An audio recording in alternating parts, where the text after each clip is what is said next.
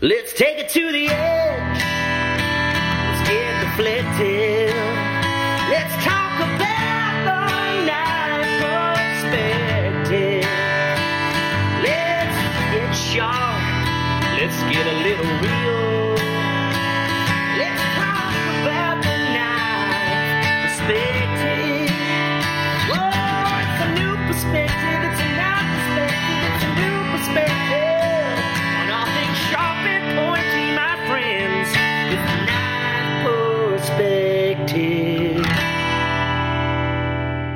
Hey guys, I'm Dan Eastland with Dogwood Custom Knives, and I'm here with Kyle Daly of KH Daily Knives, and this is the Knife Perspective, episode number 091, Shot Show 2024, or Let's Do It Live.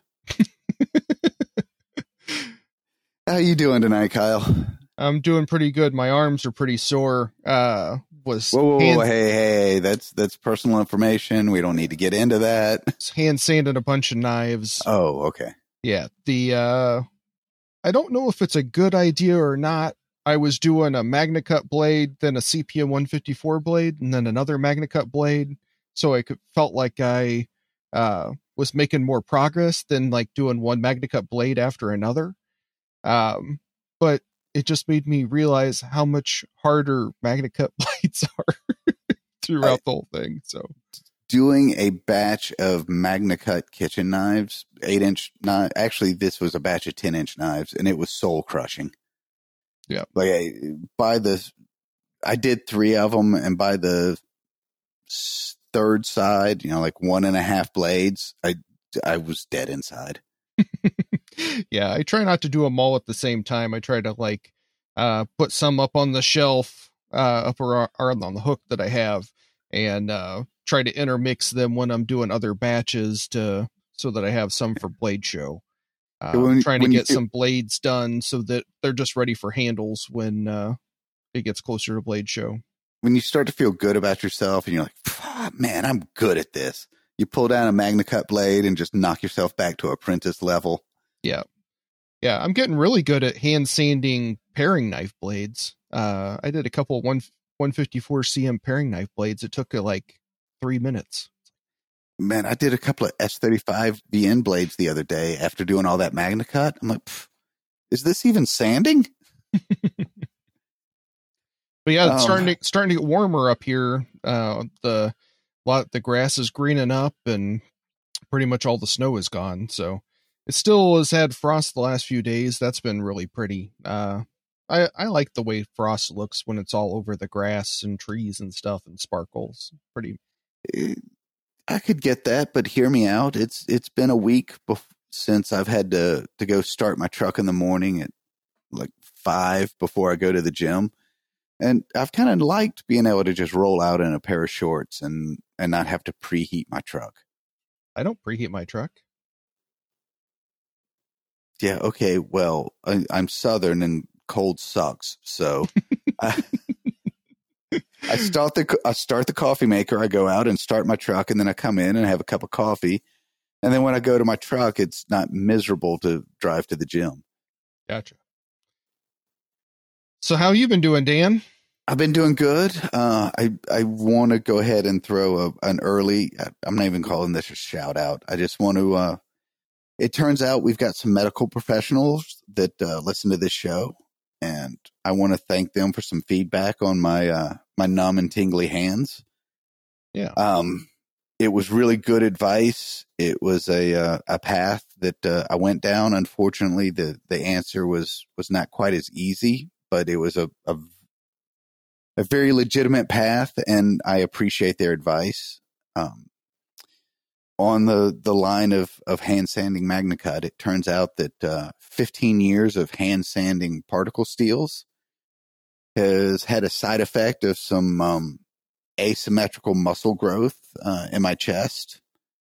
And uh, I now occasionally pinch the, the brachial nerve in my uh, my arms, and that's what's making my hands go numb. Yeah. So what what's the uh what's the treatment for that? You're gonna have to do some weightlifting to Um, sh- strengthen other parts of the pec or What's going on? Short term is uh, I go to see a uh, a masseuse that I lovingly call the Death Pixie. she is maybe five foot three and could be confused as Tinkerbell, but she's the first person that has been inside of me. And when I say that, I mean I can literally feel her fingers working in between the muscle groups. And basically, the short term is a series of stretching to try and open up range of motion and, and open up my chest. Um, but she literally reaches into my chest and massages and pulls some of the muscle groups apart to to release the the tension on the nerve. Hmm. And I I am being very serious. It is one of the weirder sensations I've ever had in my life, but like she'll go in from the like the upper pec armpit and I can feel her fingers along my rib cage as she goes in between the different muscle groups. Hmm. Um, I didn't know you could do that. It's a really weird. I don't know if y'all are fully feeling how traumatic it is to have somebody like three knuckles deep inside of your pectorals. Um, but it is it has helped considerably. Um, and then I I'm working on a lot of stretches to to open up. Um, I've developed this posture from from basically hunching over and sanding, where my upper pecs are really overdeveloped, and it literally pulls my my shoulders in and down. Mm-hmm. And I'm working on stretching to to open all of that up. Um, but it, right now, it is some good old fashioned kumbaya stretching and massage to uh, to relieve the tension on those nerves. Hmm. Um, but I I wanted to give a, a, legitimate, heartfelt appreciation to to some of the the listeners that have reached out that that had medical knowledge. I I appreciate you. Um, first of all, I was shocked that anybody that well educated listened to our podcast. um, and to take the moment and reach out, I, I very much appreciate it. Mm-hmm. Gotcha. And that's all I've got to say about that. gotcha. Well, I'm glad you're feeling better, doing better. I am. I because it had gotten to the point where like I couldn't sleep through the night. I would wake up middle of the night with the the pins and needles in my hands. Hmm. So uh, life is good right now. Yeah, some of that could be uh, your advanced uh, bladder. I have not reached that age. It, it's happening, and the only the only salve to that pain is you can give me as much shit as you want to. It's going to happen to you one day too. I mean, it's it it stinks that it's going to happen to me first, but it's going to happen to you too. Yeah, I'm sure. Uh, my wife was like, "You better start." Or there was a colonoscopy or colonoscopy uh, commercial in the Super Bowl, and she goes, "That's going to be you soon." I'm like, "That's 50, not 40." hey, hey, let me take a moment so. and tell y'all about the good news that is Cologuard. You know, you don't want people sticking tubes up. You don't want to be violated in ways that you don't want to be violated. I get it, man. Um, Cologuard can test for everything that needs to be tested for. And uh, I mean, it's a little awkward. You gotta gotta poop, and they say it's a box, but it's like this little cylinder thing, and then you put some stuff in there and cap it up. Mm-hmm. And as inconvenient as that is, it is less inconvenient than um, for you young guys. Let me tell you, uh, it turns out that having a camera stuck up your butt is not the most unpleasant part of the process the uh, the prep for that, um, where you pass things that your great grandparents ate. Yeah, like you got to book twenty four hours ahead of that, where you're going to do nothing but stay within arm's reach of a toilet. Mm-hmm. Um, and to to to be freed of that by uh, just pooping in a box, it, it it's not a bad deal. Yeah, one of uh, one of my friends said his doctor graciously told him once it starts coming out uh, liquid and or all liquid and clear, you can stop drinking it. You don't have to keep you don't have to keep drinking it. And he said his second one was infinitely better than the first one. Yeah, uh, that and um, um, make your life easy. Don't don't eat red Kool Aid or uh, Jello. Yeah, yeah. Um, because it turns out red Jello can look a little bit like blood, and then they spend an extra eight, uh, a couple of hours in the OR looking for where they accidentally cut you. Mm. Um, and then nobody thinks that's funny.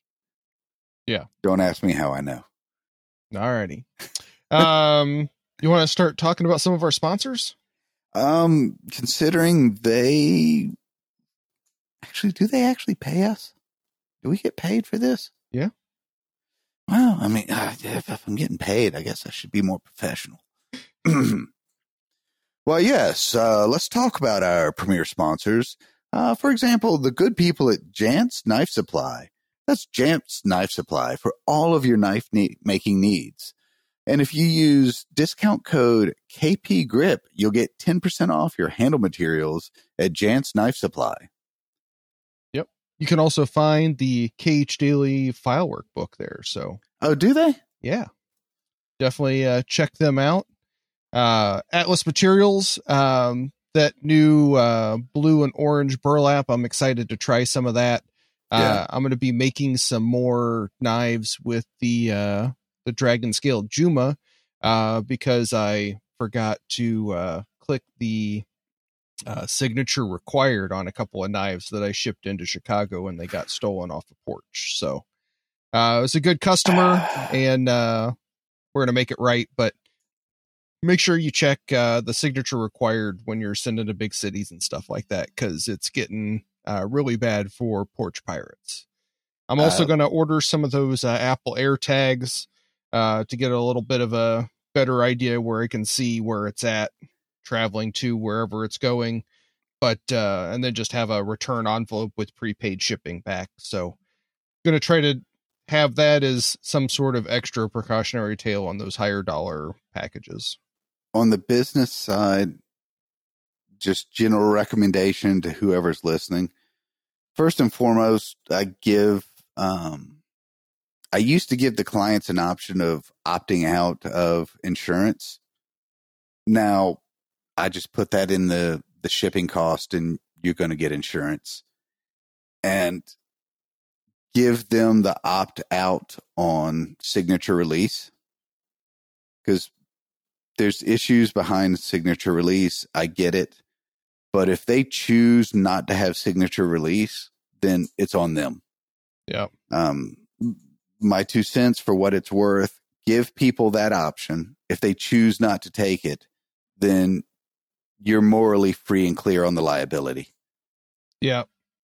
Um, um yeah, it's uh was just a bad bad situation. So oh, it's a good customer. I'm going to take care of them, and um, but well, it, uh, does and you're doing business. You're doing business right. You're taking care of your customer. He was a good guy sometimes stuff happens. Like that's unfortunately that it, if you do this long enough, you're going to have a shipment go bad and you're going to have a knife break. That's just that's statistics. It's going to happen. Yeah. Um I've made 555 knives and shipped quite a few of those and this is the first package that's ever been stolen or lost. So um it wasn't ha- it was insured, but um if it makes it to its destination and gets stolen off the porch, uh, the insurance doesn't cover that. Yeah. Um. Yeah, I, I've had one package go bad. Um, and I have had one knife break, and I was devastated when the knife broke. And fortunately, they were shooting video of when they when they broke it because they were going to do a tutorial. And if you slowed it down you could tell that you could see that they were batoning and they hit the flat of the blade instead of the spine. Um but my warranty is is what it is. I, I replaced the knife, but I was pretty rattled by it, and uh, pretty sure it was Ethan that told me that's the best thing that could ever happen to you. I was trying to figure out how a knife breaking was the best thing that could ever happen, and he said, "Up till now, your warranty was theoretical. Now it's proven."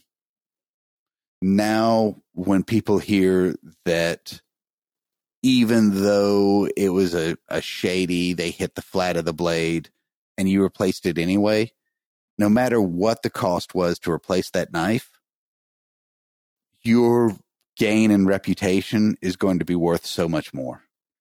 Yeah. So as much as it's going to suck to do S ground Magna Cut, Yep, two of those. And and that is that is all of the suck. That's not part of it. That's not most of it. That is all of the suck. But long term, and sometimes it may be hard to see, but long term, that reputation you're going to make you're going to make your money back on you can you can do business with this person and be confident Yeah. um, So, yeah, just make sure you guys click that signature required or get some get some have some sort of email back saying that they don't want you to do that or something. But yeah, on the higher dollar shipments, I'm gonna make sure to definitely click it. I thought I had, but apparently I didn't. So man, it's not the lions and tigers that get you; it's the mosquitoes. Yeah. Um, we also have Phoenix abrasives. Uh, you going to be using a lot of the incinerator belts on those uh, remade uh, MagnaCut knives. um, you can use discount code KP10 for 10% off all of your abrasives and stuff there. That's really going to help out when I'm uh, buying some more of those incinerator belts. So, thank you guys. And uh, we have the new and improved Ridge Runner blades. Um, Ridge Runner recently got bought out by a, a new, really knife centric knife enthusiast. They are going to more of a boutique style. They're not going to carry the the big names like CRKT or Boker anymore because you can get that anywhere.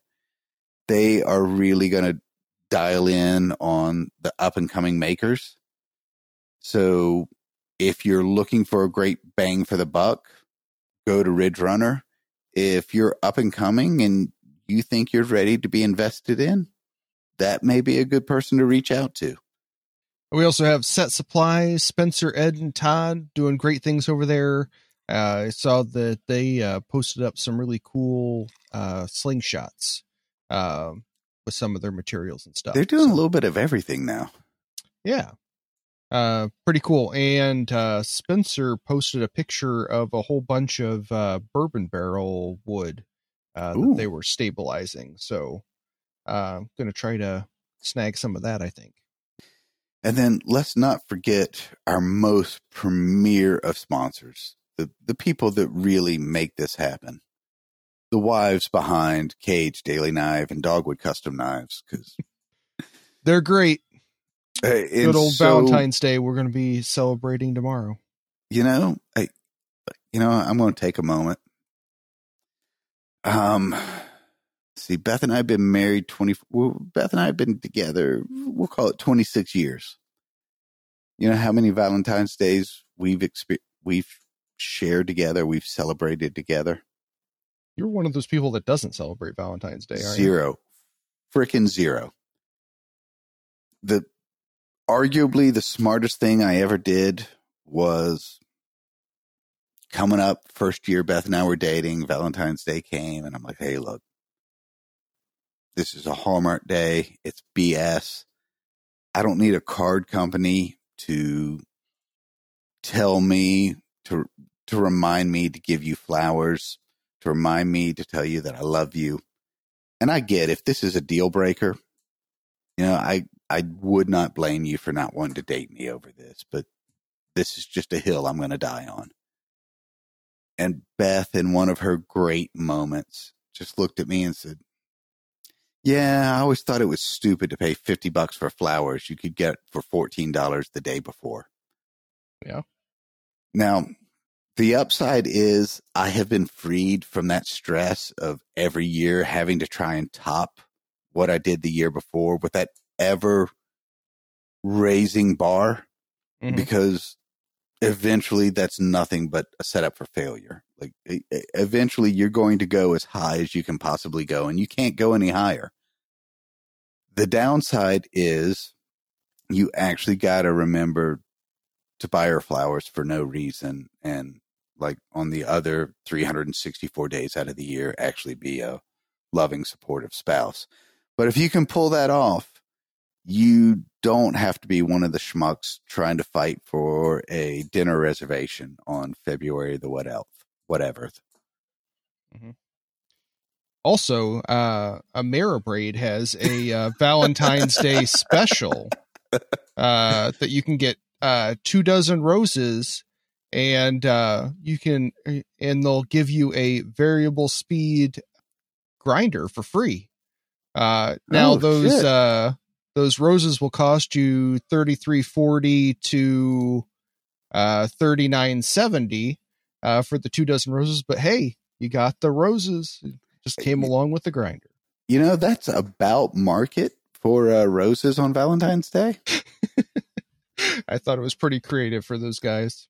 Man, one of my hooks for shows, I used to have um actually I think I still have some left. It was uh it was nine millimeter head casings that somebody had cut down and where the primer would go, they had put a little it, it was a false gem, but like a little ruby or whatever. Mhm. And uh, I kept them at the booth for shows. And when somebody was ever like, ah, you know, I get it, but my wife, blah, blah, blah, blah, blah, I'd be like, hey, I totally get it, dude. Tell you what, you buy this $300 set of earrings for your wife, and I'll throw a knife in for free. But you, dude, you, you can buy your wife a pair of earrings. She'll love that. And I'm just going to throw the knife in for free. Mm-hmm. Yeah, that's funny. Yeah, my wife, my wife and I, we don't really do a whole lot, but she asked me to get her a bottle of wine, and um, she wants a she wants me to pick out a potted plant. So, we'll we'll see what I can find. uh, cannabis is is kind of a no brainer. I mean, it it grows well in any soil. It's great in variable light conditions. Um, I, I mean, I, that's that's just my go to. You you can do whatever you want. I'm just saying. When whenever I pick out a potted plant, I go for pot. Yeah.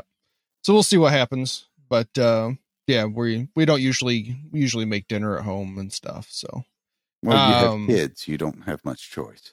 yeah, uh, it was pretty cute watching them fill out their Valentine's Day card things for their school classmates and stuff. That was pretty funny. And, and uh, you can find KH Daily Knives and Dogwood Custom Knives at Knife Center. And you can find Dan's Knives at the Cook Station, Blade HQ, Ridge Runner Blade, Asheville Crafted Edge. Uh, was that all of them, Dan? Or Um, were you paying attention? yeah, I was paying attention, and yeah, that's all of them at the moment. And you can find my knives at Northside Cutlery. Kevin got a bunch of those uh, after Christmas. Uh, so there's a pretty good selection there. Uh, and you can find my knife making tools at Phoenix Abrasives and housemade.us for the carbide straightening hammer. Uh, Brian's doing a lot of cool stuff working with uh, Gnome Hammer Forge, uh, bringing some uh, forging hammers to market. Uh, Gnome Hammer Forge is uh, doing a lot of really cool stuff. They've done a couple of uh, runs for hundred dollar hammers. Um, there was a cross peen and a dog's head. I bought both of those since I don't have any forging hammers, and um, they're eventually going to be like 150 170 dollars or something. But uh, to help kickstart um, uh, Ryan off on um, getting his shop set up, uh, they did 50 50 of each uh, to help give him some more cash flow to buy some equipment and stuff that he's getting all set up. So pretty cool to be part of some of that. Uh, Guild Watch and knife shows. Yeah. Um. I mean, uh, yeah, this will come out before Blade Texas. I mean, we got Blade Texas coming. Maybe, Maybe. maybe, maybe it'll come out before then. Oh, okay. Yeah, you know, we can edit this. We can Well, edit that out. Blade Texas. Yep, February into You February now. If you aren't already scheduled to go there, hopefully you made it there. Um, look forward to hearing. Um, hey, you know, just edit that whole section out. uh, so yeah, hopefully uh, everybody has a great time at Blade Texas. Uh, we got Spirit of the Blade. I know Jess Hoffman and uh, I think Todd Hunt was going to try to be there. I know Ed Soul is planning on be there and being there uh, March first and second in Troy, Ohio. I've heard it's a pretty cool, smaller show. Also, we got the Badger Knife Show, which is a similar one to Spirit of the Blade, March 22nd to the 23rd. Yeah, it's a Friday, Saturday, Sunday show. I will be there on Saturday, hanging out the whole day. So if you want to, if you're going to be there and want to have dinner, uh, send me a message and uh, try to get a couple of knife makers to all meet up and go out. So I'll be up there for a while. And then we got the Midwest Knife Makers Guild meeting uh, April 20th uh, in Mankato, Minnesota at the USA Knife Maker facility. So Mankato. That's just a fun word to say. Or is it two how- words? I know you like it. No, it's just one. Mankato. Mankato. I feel like the word of the day guy. Yeah. And then, uh, unfortunately, this shout out won't get out fast enough for you guys to get in on the waffle. Uh, but uh, Alpha Tango Lima KT Adam Love, this was uh, brought to our attention by our friend Glenn. Um, his uh, Adam's friend Nick was uh, hit head on by a deer while he was heading home uh, on his Harley, and he broke his tibia, dislocated his knee. Um, and uh, he's going on two months of being out of work and needs some funds to help pay for everything that he needs to survive and his family needs to survive.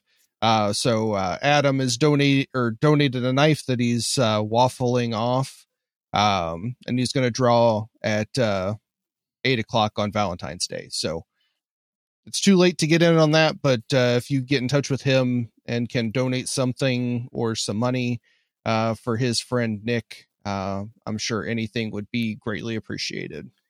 And those of you that have been watching our Instagram and got in on that, we appreciate it. Mm-hmm. Yeah, I've posted a couple of times on the uh, in our stories and stuff. You want me to hit hit all these uh, podcasts that I have listed here now? Uh, I think you should.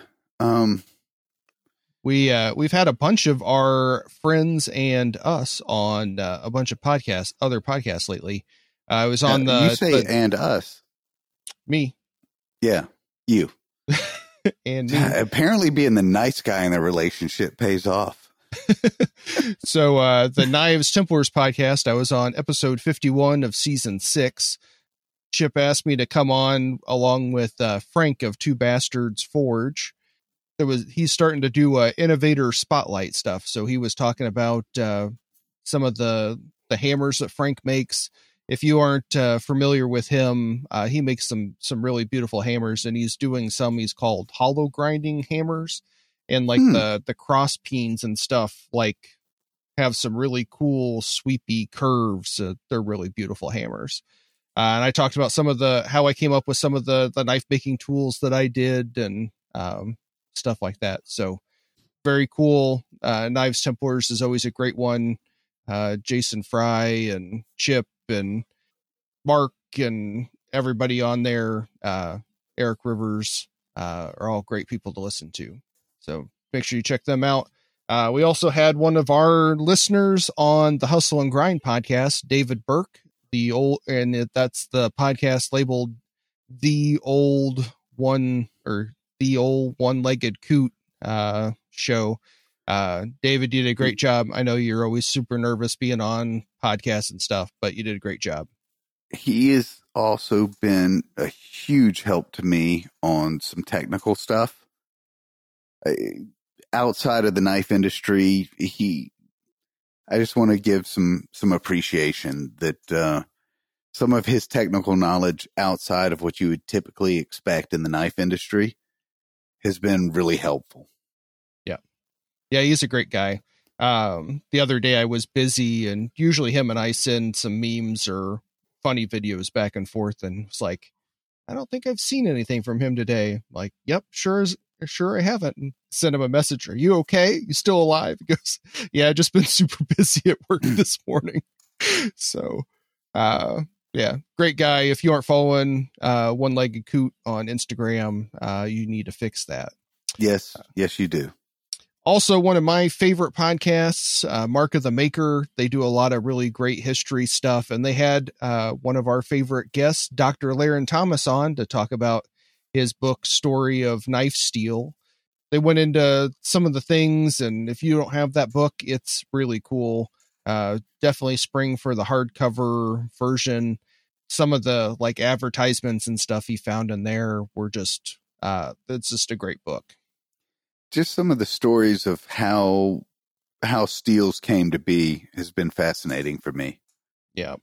And it was interesting hearing him talk a little bit about uh, his dad, uh, Devin Thomas, was like, Yeah, I did that first. And then he was like, Just because he's my dad, I need to like double and triple check it. And then he's like, Sorry, dad. Um, this guy did it first. or, or there's enough of a toss up that I'm not going to say either one of you did it first. so uh, that was kind of funny too. Um, Man, it, it, it, takes some cojones to look your dad in the eye and go, be like, eh, maybe you weren't first, dad. yeah.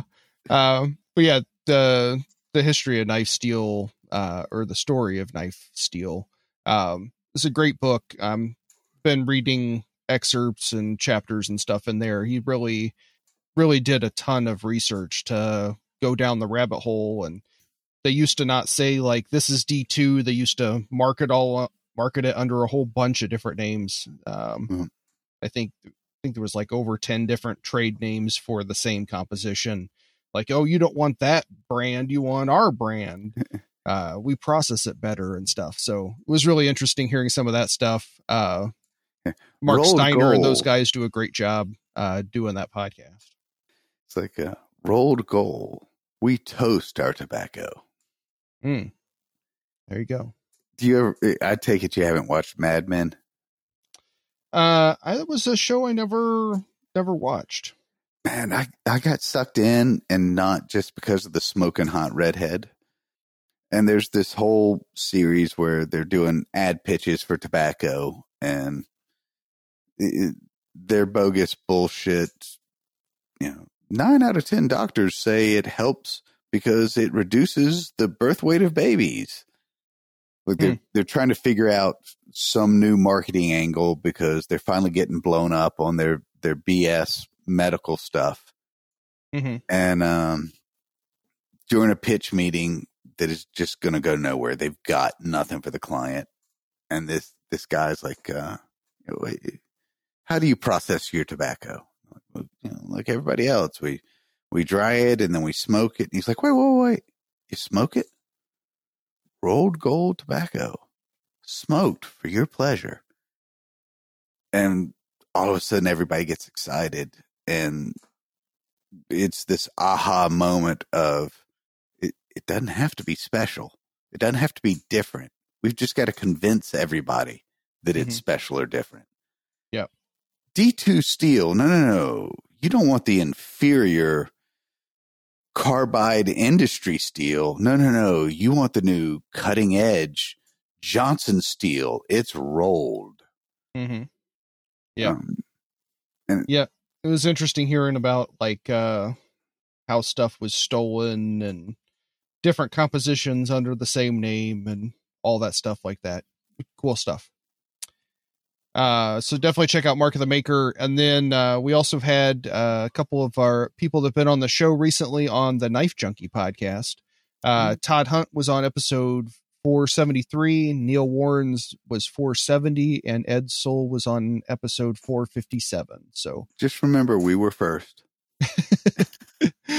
check those guys out. Um, and then I wanted to give you guys a little bit of a heads up. I'm starting to put all the a bunch of the things that I bought have bought off of Amazon on my website under recommendations on the the menu tab. So Ah. uh, it's an Amazon affiliate link, so it doesn't cost you anymore, but I get a little bit of a kickback for the the things you buy off through the link. And um, So do I your get- old do your old Uncle Kyle a favor. You're gonna buy it anyway, so buy it on his link and eh, give him a little cheddar. Yeah. Uh, I send out, I've sent so many Amazon links for people saying, what ruler do you use for the file work? What, uh, what epoxy do you use and all that stuff. So, um, now it's all going to be in one place. Uh, I'm going to try to break it up into a couple of different sections, but, uh, that's slowly going to get populated because it takes quite a bit of time to, um, do the pictures and get everything listed on the website. So, um, I'll be uh, adding a few things each day as it goes on. So uh, check out KH Daily Knives under the uh, recommended tab. Sweet. We're gonna jump into Shot Show. Yeah, let's hear it. What What was some of the some of your favorite things that you saw there? You know, all right. So there were a couple of favorite things that I'm going to be kind of a jackass and not give y'all much detail about because I'm trying to set up to do a whole show about. Um, talk to some laser and some dot engraver guys. Um, I want to have at least two of them on for a show, a little uh, contrast comparison. Um, it's it, it's two different directions to go in, but they've got some as inexpensive as twenty one hundred dollar options up to the the twenty thousand dollar what Kyle and I would both sell an appendage for. um, and then uh, I found a fastener company that is doing some really cool stuff, and I'm working on getting them scheduled for a show in and of themselves. So I'm going to be a little bit of a jackass and not tell you about some of the coolest things that I saw because I'm trying to make a, a whole show about that. And as that I'm responsible for booking guests, I'm, I'm, I'm holding out on you. I'm, I'm not going to lie. Like I need to keep this part of my job. Otherwise Kyle's going to expect me to do like technical stuff. And that just won't work for any of us. um, it was really good to see. Um, yeah, it, it it's it's like Blade Show, but I mean, much bigger. Uh, Blade Show would fit in one of the five halls that Shot Show is in, but Shot Show's a whole. It's like the whole outdoors thing. Um, Yeah. They also have like gun ranges and stuff too for different days, right? Yeah, so Monday is media day and you can sign up and go out to the ranges and I mean they've got 1800 reproduction uh, revolvers all the way up to 40 millimeter grenade launchers that you can you can demo shoot if you're there on media credentials. Um I, I, I got to see a lot of my buddies. There were some really big companies, but I'm going to take a little bit of a left turn. Um, I didn't do much of show notes for this, so it gives me some freedom to kind of blindside you on this. Uh, but I'm going to talk a little bit. Mean, we'll talk a little bit about Blade Show, but what I'm going to talk a little bit about is the lessons I have learned approaching people at shows. Um, so Blade Show is the world's largest knife show. Period. End of story. Um, but in a bigger sense, it's a little bit of a small pond. Um, Shot Show's a freaking ocean. So you know, Blade Show, I've, I've, I've been in the industry for 15 years. I've been really fortunate to meet a lot of people, work with a lot of people. I've, I've got a name there.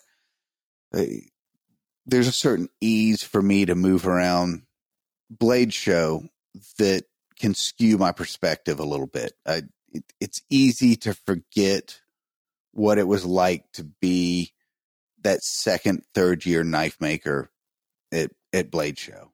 Um, Shot Show is a reminder of what a really tiny, tiny fish I am. Um, it helped me kind of reset my perspective to what some of our our newer, younger listeners might be dealing with. That that trying to get that first break, that that trying to make that first step, and I've got the advantage of having a a corporate wife that has spent a lot of time in corporate sales. And over the last few years has helped coach me a little bit. Um, and I want to pass a little bit of that on. Um, when we're talking to other knife guys, when we're talking to knife users, it, it's about the performance. Um, it can be about the heart and soul of the blade. It can be about the artistry of the blade. It can be about the performance of the blade. But when you start going to big shows and calling on manufacturers and booths and that sort of thing, um, it, it kind of sucks. But a lot of the guys you're talking to are not knife people. They're widget people um, they are there to make a profit margin on a product and they they don't care as much about the soul of the blade um, the end production they care about how can they make money on it and they want to know how easy it is to market how inexpensive it is to produce, um, how established the market is. Um, so a little bit, you know, I'm, I want to talk a little bit tonight about how to make your approach and what people are looking for. Um, and on the approach, I'm going to tell you they get approached constantly by people. Um, it happens to me at, at Blade Show at a lesser degree. So I've got a little bit of a perspective of both sides of this. Um, a lot of people will come up with, uh, "Hey, I've got the newest, greatest thing that nobody's ever heard of." You know, a kid, I got 15 years in the industry. I go to bed reading about knives. I wake up thinking about knives. I highly doubt that it is new. Um, you know, it, it, it, I'm pretty sure it was Ethan Becker that said that uh, since the day a man first used a, a sharp chip of stone to make a knife to now, everything that can be done with a knife has been done. Um, so you might have a brilliant idea, but leading with that that is the, that's not going to get the attention that you think it will. Um, a better approach is respect their time, acknowledge that they're getting hammered with people approaching them the whole show. Have a the lingo is an elevator pitch. Have a 90 second bullet point pitch queued up in your mind and go with, hey, if it's a bigger company, hey, do you work with outside designers? And if they say no, don't waste their time or your time. It doesn't matter how great a design you have. If they don't work without, if they only work in house, they're not going to listen to a word you say.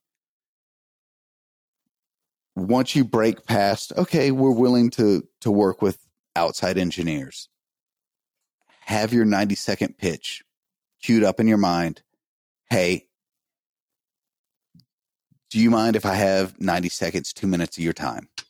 Tell them up front that you're not going to take much of their time, that it's not going to be some long, drawn out pitch. Give them the 90 second bullet points. What they're going to want to hear is what is new and unique. How can that be marketed? and what's it going to take to bring it to the market. Have those points queued up. Once you hit those, you're going to get one of two things. You're either going to get, hey, that's a great idea. Some version of it's not a good connection, move on. Or you'll hit and you're going to get past the gatekeeper. You're going to get passed up. And the next guy, now he's going to want to hear more of your full pitch. And what you're going to need to be able to tell them again is what is new and unique about your product. And yeah, that's a kind of a oxymoron because I just told you there's nothing new. Um, back to the um, the Mad Men marketing idea where the tobacco cigarette guy talks about that they roast their tobacco. And now the marketing guys are like, oh, well, we're going to market that it's roasted. Okay. Give them something that they can market. It may be, you know, held at the perfect temperature in my uh, solid state controlled kiln for the perfect 15 minutes. Yeah, I mean, that's true whenever you're doing S35VN if you do it right. But give them something that they can market. And then remember, once you've made it past the initial, I'm excited about your product, the, the vast majority of the people that you're now talking to, they're selling widgets it it it pains me to say this. It, it hurts because I hope by this point of listening to the podcast, y'all know I am passionate about the tools I make. I make them for the end user. But man, eh, when it comes down to if if, if you want to sign with a big company, if you want to sign with a bigger name, they don't give a shit. They're selling widgets they want to know first of all how can they market it and then they want to know how are they going to make it you need to have thought out the manufacturer process to be able to tell them hey this is the hook that you can market it on.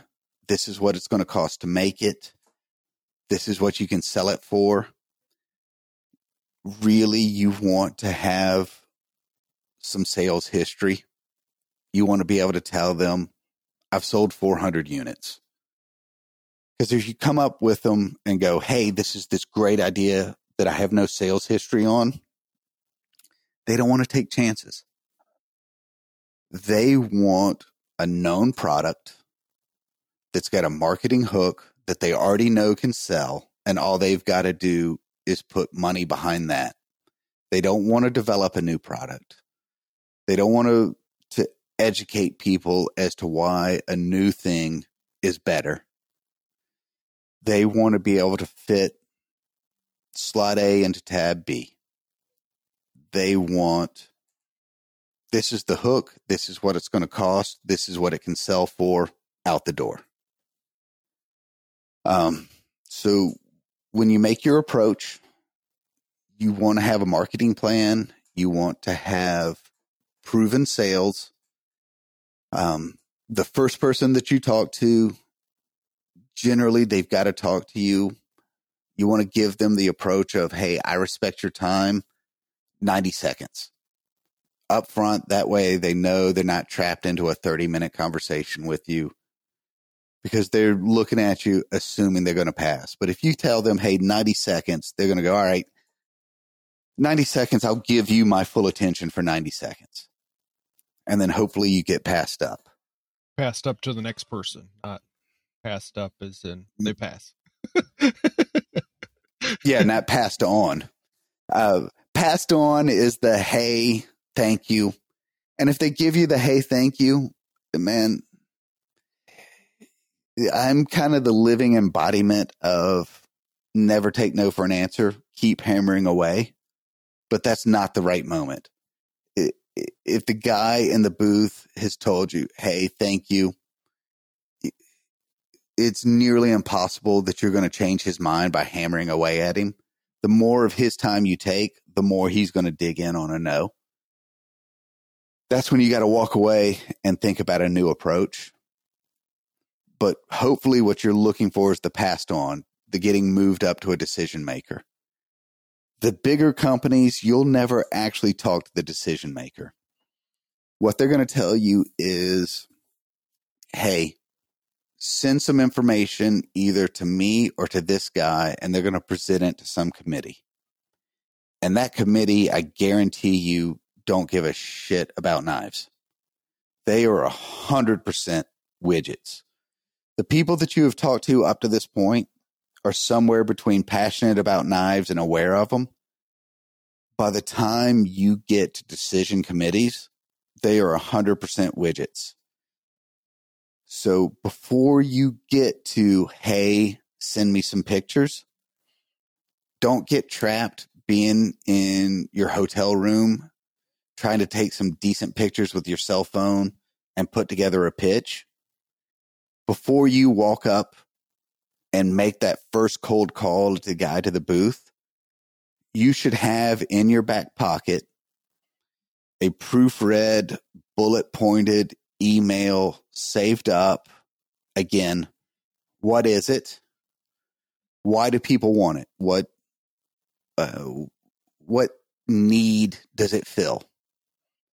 So it's a knife. It fills this need. Um, it cuts better.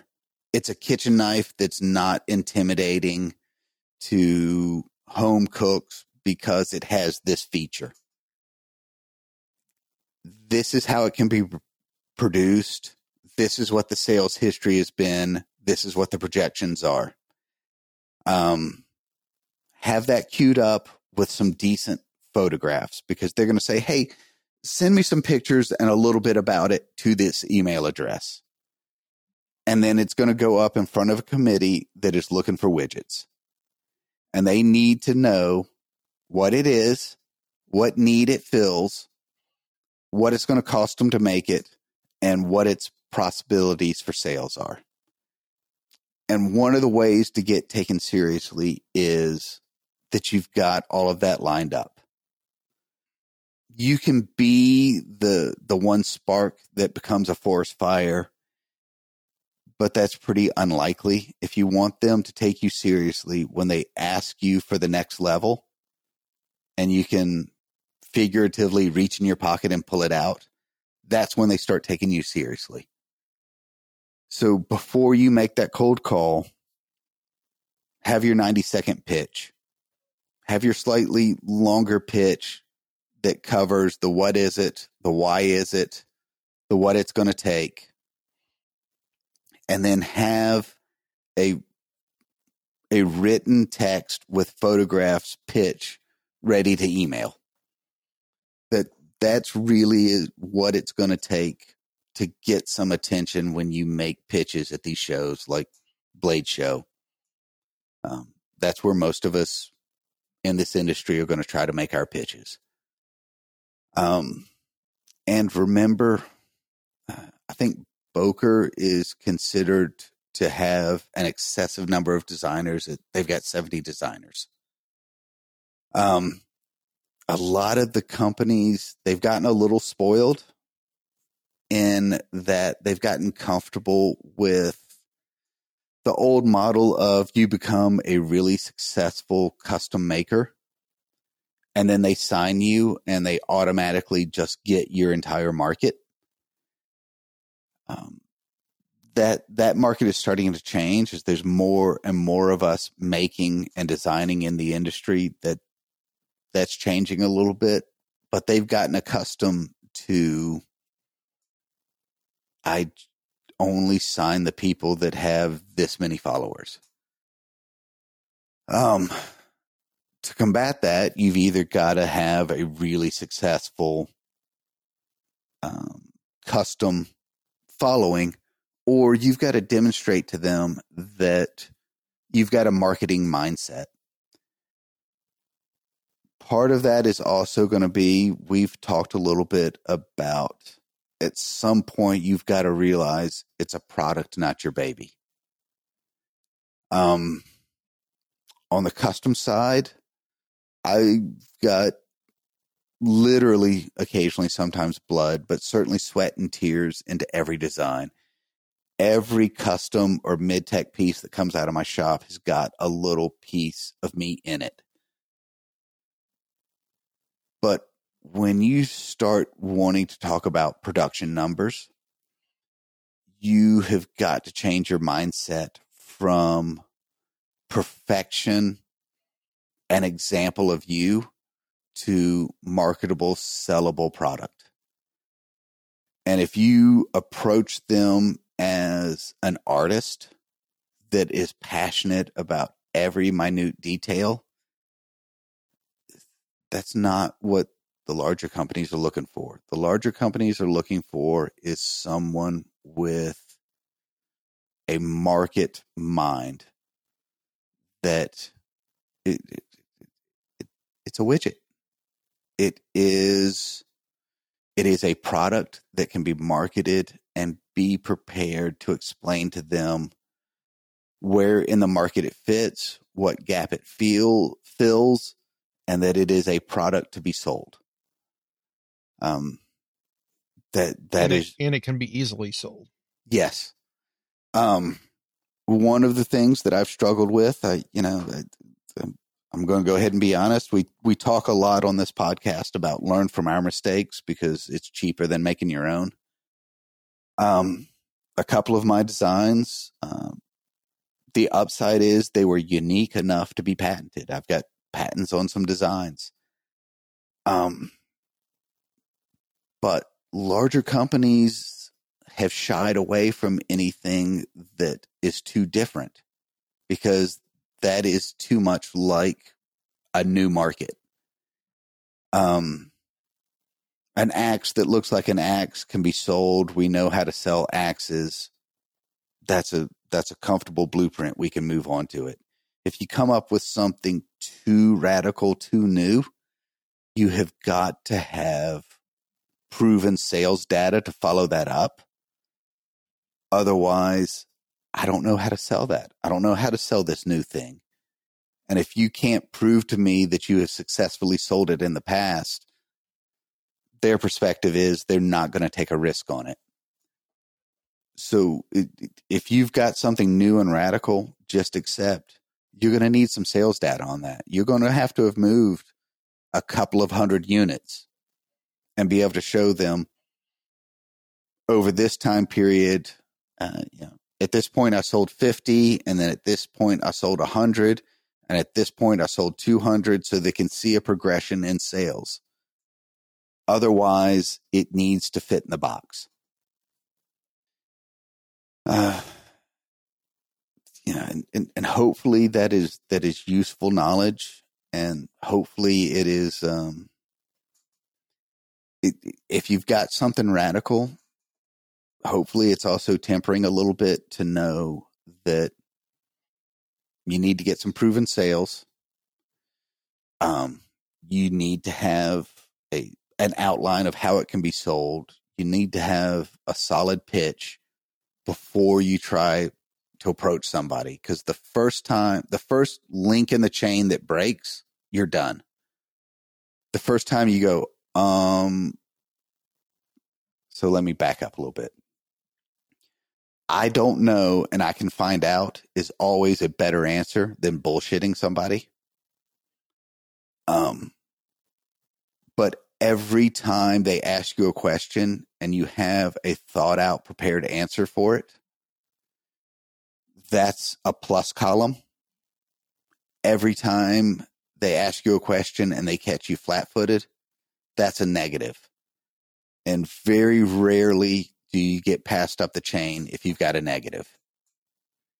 Um, it's almost like a, a litmus test in that do you have A, if not B, you know, I guess from a logical standpoint, it's the old if then argument. Um, if you do not have A, then B, you don't go any further. You get passed on. You haven't thought things out. Um, you don't have a fully rounded product. So you you need to have all of this lined up when you make your pitch. Um, a halfway pitch gets you halfway, and then you're done. You you won't get to the next level. Um, yeah, and I'm sorry, Kyle. I know this. None of this was in the show notes. Um, it's uh, That's fine. it it's kind of fresh lessons coming. Um, this show, I really hustled my ass off. Um, and the benefit was I've really spent some time with Beth learning the sales and marketing side of the business. You know, I always had the concept of build a better mousetrap and the, the world will make a line to your door. Yeah, no, it, it, that's the way it should be, that, but that's not the way it is. Um, And you might have a, a smaller uh thing for that, but not the in every Walmart people coming to your doors. Yeah, and I mean, there's even some middle ground below Walmart that you can have the best mousetrap in the world, but you've got to have some sales data to back it up for anybody to take you seriously. I mean, that's that's the cold hard truth. So you may have made the the best knife, but you're going to have to sell you know 50 100 300 of those before some of the um, not even case or Schrade or boker even some of the smaller brands before they'll have a conversation with you because even the guys even though the guys at the ground may be knife enthusiasts the decision makers up towards the top they're widget guys they don't they actually don't care whether or not it's a better mousetrap. All they care about is will the product move? And you need to be able to lay out a pathway on how that product is going to move. Um, It's good stuff. yeah, it, it- I hope I hope that is not discouraging to anybody. I hope it is forearmed so that when y'all think you've got the better mousetrap, when you when you've got a pattern that you think will do better, when it'll fill a hole in the market, when it's got something marketable, uh, when you make your pitch, I, I want you to be to be fully armed. Um, because I've uh, yeah, I've spent a couple of years making sh- pitches at these shows, learning all the things not to do. So uh, learn a little something from your old Uncle Dan.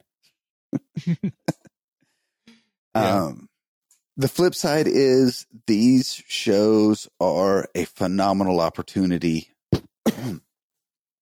in that you never blade show. It's once a year that you will get that many makers, companies, suppliers all in one place. Um, you know, I, I think it shot this year. I, I think I had 20, I think I called on 27 different companies. At no other time in the year could I call on 27 pe- companies in three days.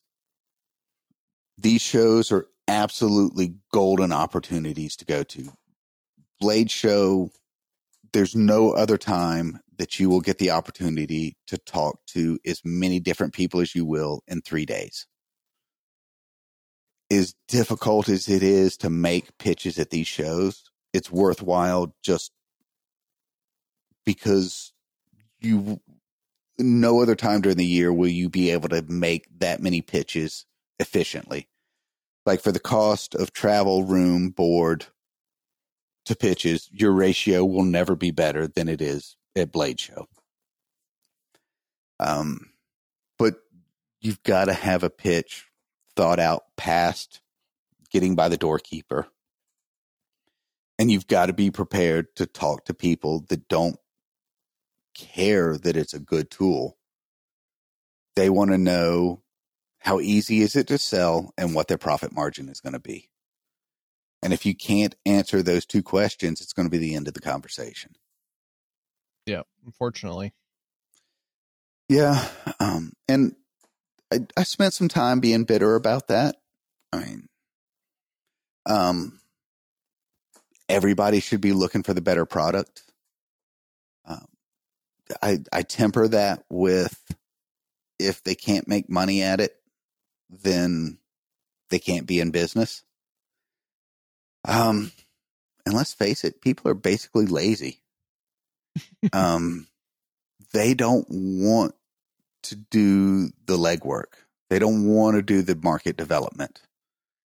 If you want to get in with somebody that's going to move product for you, they're going to want you to have done the legwork before. Is it fair? No. Has anything in my life ever been fair? No. I mean, you know, I'm five brutally dyslexic and uh, on the autism scale. You know, I've had to work a little harder than everybody else, but you know what? I'm freaking pretty, so it balances out. you know, mm, Kyle's brilliant, but you've you've met him. I mean, face made for radio. Yeah, I mean, God, Kyle, I love you, but we've all got checks and balances. You know, the all joking aside, the don't get wrapped up in fair. And there's no that there's nothing in life that is fair. Um, you got some options. You can be smarter or you can outwork somebody. I've done the outworking people. It is way I'm not going to say easier, but less unpleasant to be smarter. Have your pitch. Know what you're selling have some sales data. That that is what's going to get you into the decision makers. Sorry, I hope I uh, I hope I didn't get too serious on this one. No, yeah, that's good. You want to talk about any of the people you ran into? Any? uh I do. Um You see uh anybody at Spyderco we may know? You know, I, I, I saw that big, beautiful brown bear buddy of ours. Um, and he, God love him, they have moved him onto the technical side. He is doing their their sharpening and their edge profile. Uh, we're going to have him back on just for that. But it was uh, talk about the the screaming soul of the uh, the successful artist. Um, he has not had time to to put effort into any new patterns because he's been so swamped with building, basically sharpening and looking for a better word than sharpology. Uh, but he's been kind of building a ground up of how to quantify how sharp a knife is. Um, which was a, a again, you know, I'm to I'm to tease that for a show all of its own because it's I got a lot out of that. Um, got to see Spin at JRE. Full disclosure, he makes my production sheaths. There's a reason that JRE makes sheaths for probably most of the industry. And me too. Yep. Uh, talked to him about some. Uh, he's going to branch into some some new things that are sheath adjacent that are pretty exciting. Um, I got to spend a few minutes with uh, with our man uh, David Anderson. Um, I, I, get to say I knew him when. Um, now that he is a, uh, a dare I say celebrity, uh, I only got to see uh, got to see him for a few minutes before his security pushed me back, but uh, it was good to catch up with him. um, I saw the the blurry outline of Joe Flowers. He was on a um, he was on a next level of vibration. I think he saw all six miles of uh, continuous booths in 30 minutes. He was occasionally at the Condor booth with a, a couple of new designs. Condor's hard to keep up with because they have like 30 new designs a year and 28 of them are Joe's, but um, he, somebody made a button or something. It said like, I know Joe Flowers or something like that. Yes. So, um, kind of the joke got to be, I mean, Joe knows, I think literally certainly figuratively. I think literally everybody in the knife industry. And eventually, when you meet somebody, it comes out, oh, you know Joe? So somebody started distributing buttons with uh, Joe's picture on them that says uh, "friend of Joe Flowers," just to to help fast track that whole "Do you know Joe Flowers?" And before long, eighty percent of the industry all realized that they all know Joe Flowers. Um, funny. I wish I knew who initially started handing out the buttons. I honestly do not but the fact that it has driven Joe a little bit nuts trying to figure out who started this has added to, well, most of the joy. Um, I, I, I, genuinely do not. I I was very flattered that I got accused of of being the originator of this. Uh, it was truly flattering. It was not me.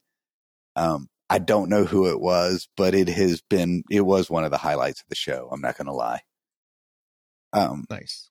Two of the highlights, um, there has also been a tradition. A company made a, a high density foam outline of uh, the one that's getting passed around is a Beretta pistol. And it was just a like a space filler to show like how things fit in a uh, a holster and that sort of thing. But there was a group of guys that it has become a game to see who can sneak it into someone else's carry on uh, just before they leave the show. And I'm, I'm not going to lie. Um, they got me uh, three years ago. And on the, the security x ray, it looks exactly like the outline of a Beretta pistol. And when I got flagged by security and they opened my bag and saw the bright orange foam outline of a pistol, the TSA guy just looked up from that and looked at me and, um, where are we on our obscenity count? Like, can you flag this one pretty easily? Because I, I, really want to quote the guy on this. Alrighty. Like, can can we beep it? Uh, um, the the TSA guy looked at this this pistol sitting just right on top of my bag, just slipped right under the zipper. And he looks at me, he said, Wow, your friends are really dead. yeah. Um, and it has become a tradition to everybody signs their name on it, and then it becomes a game of you know who had it last to try and slip it in somebody's baggage. And watching Joe try to figure out who was handing out these buttons is a close second to um, the game of hot potato on the uh, the who is going to get pulled out by TSA for possibly having a pistol in their carry on. It's funny. I've heard a can of peanut butter looks like C4 on an X-ray. Also, like oh, that is good butter. to know. Because don't think I wouldn't smear some peanut butter on some Saran wrap to really give it that uh, that soft. Uh, you know, you yeah. need to edit that out. um, yeah, as always, I got to see my my good Uncle E. Um, I I really enjoy spending time with him. Uh, apart from just being a phenomenal human being, I, contrary to every effort I have, I still tend to have learned something every time I walk away from spending time with him. Um, and uh, James over at Sun Devil, who, you know, that is that's a part of the market that we haven't really explored. Um, he does um, high profit margin, low cost knives. Uh, some people stay gas station knives. I don't think that's an entirely fair. He's honest about what he makes. It's inexpensive product with a really good uh, profit margin on it. And he actually has found this little niche where he does uh, a coating that has different images on it. Like he's got this little cartoon plague doctor that he does on a lot of knives. Um, he has found a really successful little niche on um, they're patterns that really draw your attention with a really good profit margin. He works with some overseas companies and he's threaded that needle on finding companies that he can trust to deliver the product that he actually offered. Um, yeah, we gotta have him on. That's I think that's a that's a part of the industry that we haven't really dived into, and it's especially for some of the design guys that aren't heavy on the manufacturer. I think that's a place that that people could be successful at. Um, Dan was uh, from Atlas was not there this year. Um, I think he will be there next year because they have started to figure out materials that make good pool cues, make good knife handles, make good firearms grips. Uh, mm-hmm. I may or may not have um, some um, Juma pistol grips because you know why not? Um, I I expect to see him there next year. Um, I think that kind of rounds out most of the the usual suspects. Uh, Steve Schwarzer wasn't there this year. Um, and he is kind of a, an interesting bird as much as he has done in the the knife making industry. I mean, first man to make powdered canister Damas. He is actually surprisingly into the firearms industry as well. He has helped people R and D some stuff on that end. So I was actually kind of surprised. I'm going to say I didn't see him. That doesn't mean he wasn't there this year. Because uh, he is a little bit of a true Renaissance man. He is he is cutting edge in at least three or four different industries. Um, but I think that rounds out the combination of who I actually saw and who I am willing to talk about. Because, you know, you get that many people in one room, there are a few jackasses. If you weren't mentioned in this podcast, that doesn't necessarily mean that I thought you were a jackass. It may mean that I didn't make it by your booth. Um, but if you didn't return my emails after you said you were interested in my product, you're absolutely one of the jackasses. and if that sounds bitter, it's because it is. gotcha. Um, wow. Uh, we're coming up on an hour, aren't we? That's uh, an hour and a half. Yeah, well, it's an hour and a half us time. I figured by the time you cut out all the stupid stuff I said and the ums and the the whatnots, we'd be down to about an hour. No, this one this one is fairly clean. Poo poo faggot shit fuck. Great. All right. You can keep in touch with the podcast at knifeperspective.com. Connect with us on Facebook and Instagram. You can find us on all of the podcast things. Uh, apparently Google Podcast is not going to be a thing anymore. Um, they're moving it over to YouTube, I believe. So um, we'll have to see what we can do about uh, getting it switched over to YouTube. Uh, you can keep in touch with Dan Eastland of Dogwood Custom Knives at dogwoodcustomknives.com, and he's Dogwood Custom Knives on Instagram. Make sure you check out those production knives that he's doing; they're pretty cool. Oh, uh, yeah. Joe Snarski, uh, the last uh, guest, was uh, doing some of the handle work on there. So and they will cool be stuff there. They will be back on the website. I had them up, and the first uh, I think forty eight sold out already. Um, nice. Um, so I pulled them down off the website until I get the the next batch up. By the time this podcast is up, I should have them back on the website, but they they sold out a little faster than I expected. By the way, there. thank y'all very much for that. There you go. And you can keep in touch with me, Kyle Daly of KH Daily Knives at khdailyknives.com. And I'm KH Daily Knives on all of the social medias. And uh, yeah, thank you guys for all your support. And it's been uh, been great doing the podcast.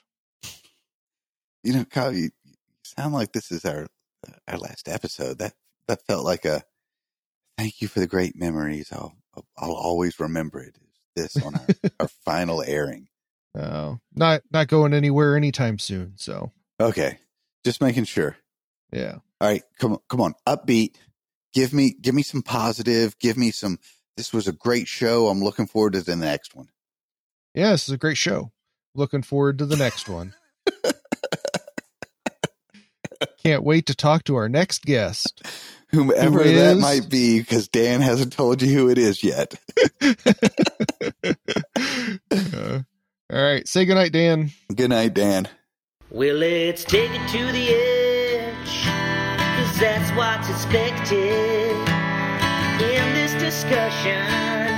This is the Knife Perspective. Let's get to the point. We're gonna talk about